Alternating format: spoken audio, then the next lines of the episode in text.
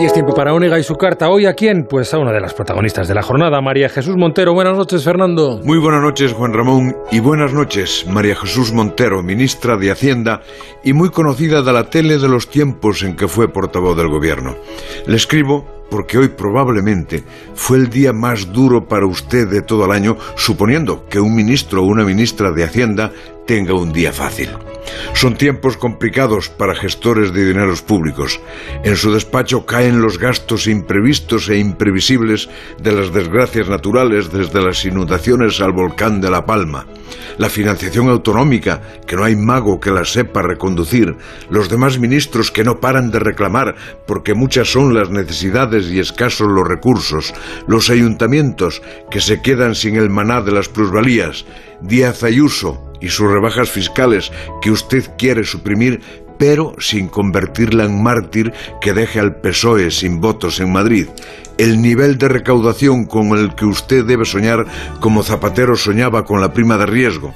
Y para animar el cuadro, los ricos muy ricos de la lista de Forbes, cuyas cantidades, aunque conocidas, deben herir los sentimientos de una ministra socialista. ¿Están todos controlados? Le habrá preguntado al director de la agencia tributaria.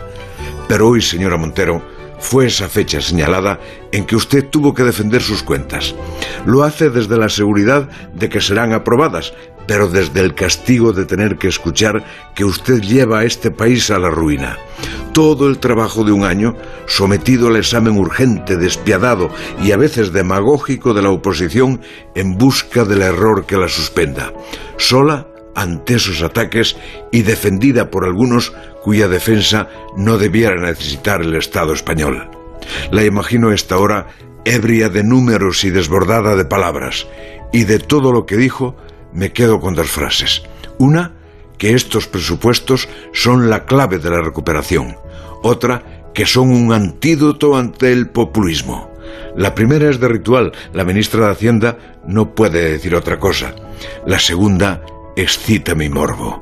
Al hablar de populismo, ¿pensaba usted en otras ministras, todas mujeres, socias de coalición? A lo mejor, quién sabe, al populismo no se le gana en las urnas, se le derrota con la política fiscal.